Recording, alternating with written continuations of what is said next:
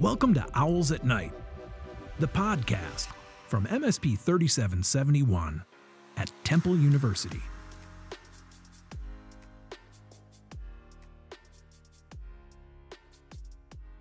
To learn about the Philadelphia economy, it's best to start at the beginning. In the early days of Philadelphia, much of the economy was supported by trade and industrial production.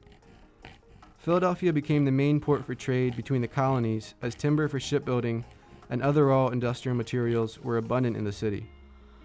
Selling these materials to other colonies led Philadelphia to become one of the wealthiest cities in North America. Today, much of the economy is supported by healthcare, retail and hospitality, and business and financial services, each accounting for more than 100,000 jobs. Some other notable industries include education, infrastructure, tech services, and manufacturing. The future of Philadelphia is bright. Several well regarded hospitals, universities are on the rise within the city. Food services are also continuing to grow in the fast moving city. However, engineers and AI technicians will become more important as low skilled jobs continue to be replaced by AI and automation. I also just want to bring up like just walking around Philly, it's not hard to tell that this city struggles with homelessness and poverty. Like, first of all, there's about 6,000 people in the city who are considered homeless, which is just ridiculous. Not to mention, COVID caused some pretty severe damage to the economy.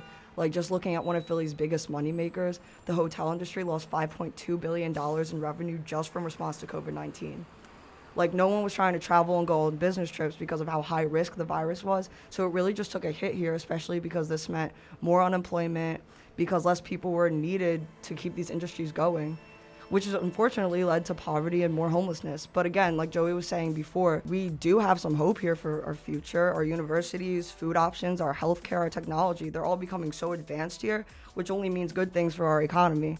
And since schools like Temple are pushing their students to like really empathize and help people who are struggling to afford those basic necessities at least more than before, hopefully we'll produce a generation of workers in the next 5 years that make decisions to uplift the populations that are vulnerable right now.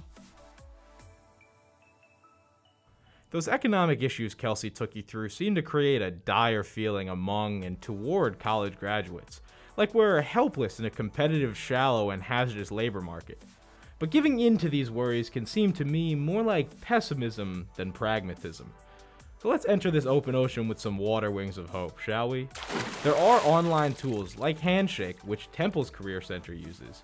It was thanks to Handshake I secured my current internship with a large homegrown company like QVC. And my copywriting internship, like many other office jobs, was executed remotely. Now the work from home model adds flexibility to my career search. I don't necessarily have to commit to a move versus staying in the Philly area. And then let's consider entering the media industry itself. Did it suffer during the pandemic?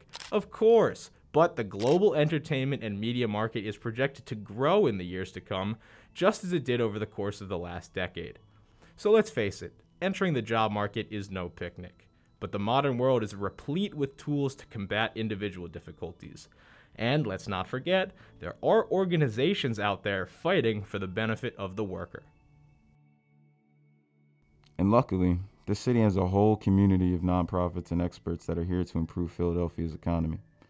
For example, Greater Philadelphia Film Organization, or GPFO for short, works to grow the regional film and video production industry.